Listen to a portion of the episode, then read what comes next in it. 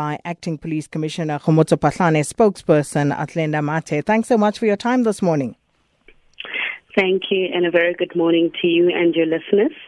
Ms. Mathe, have there been any uh, developments in the case, any leads uh, with regard to this weekend's break in?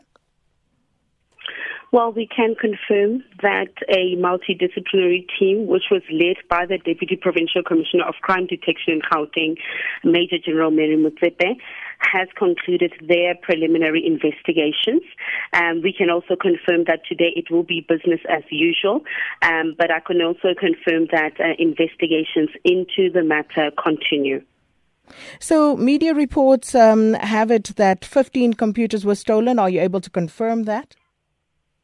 Well, at this stage, uh, the Office of the Chief Justice is better positioned to confirm on what was uh, what exactly was stolen. Our role is to investigate, and such information will not be divulged at this stage as the matter, the investigation into the matter, is ongoing. Is there any indication as to how uh, the burglars actually gained entry to the facility?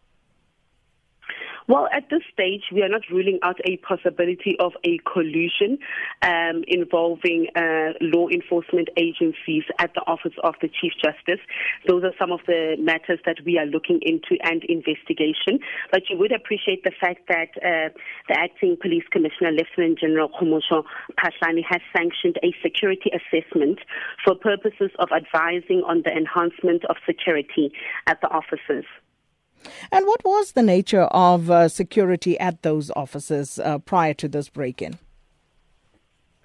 Well, at this stage, that is something we cannot discuss in the public sphere. Uh, like I said, our investigation is is continuing. Uh, once we have um, gathered all facts and verified, and we've reached a conclusion, um, we will then make that um, that information public. But at this stage, uh, the investigation is still at a very sensitive stage.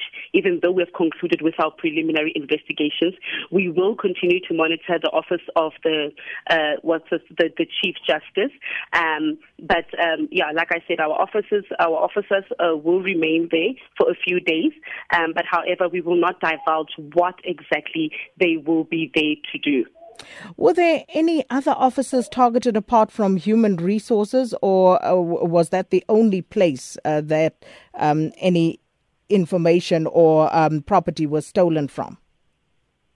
Well, at this stage, the Office of the Chief Justice is better positioned to talk on that. Uh, we are concentrating on the investigation, and if we do give out some of that information, that will, you know, that will surely compromise our investigation. So that is not something that we are going to discuss uh, at this stage. And we we we plea, we make we would like to actually make a plea with all South Africans and especially the media fraternity to allow us space to investigate.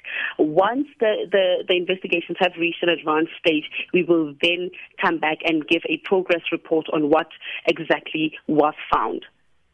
Any intelligence uh, leads, anything from that side?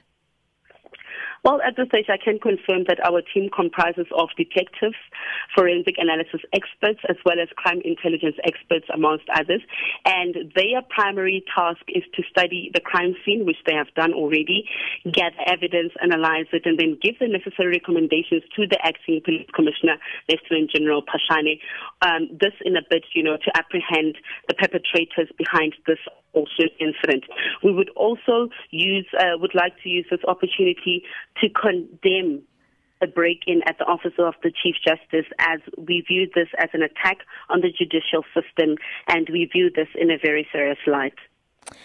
Well, we're going to leave it there. Uh, that was uh, Athlenda Mathe, who is the spokesperson of the acting police commissioner, National Police Commissioner Khomotso Phahlane, saying that uh, they would like to appeal to the media and others to afford them the space in which to conduct this particular investigation.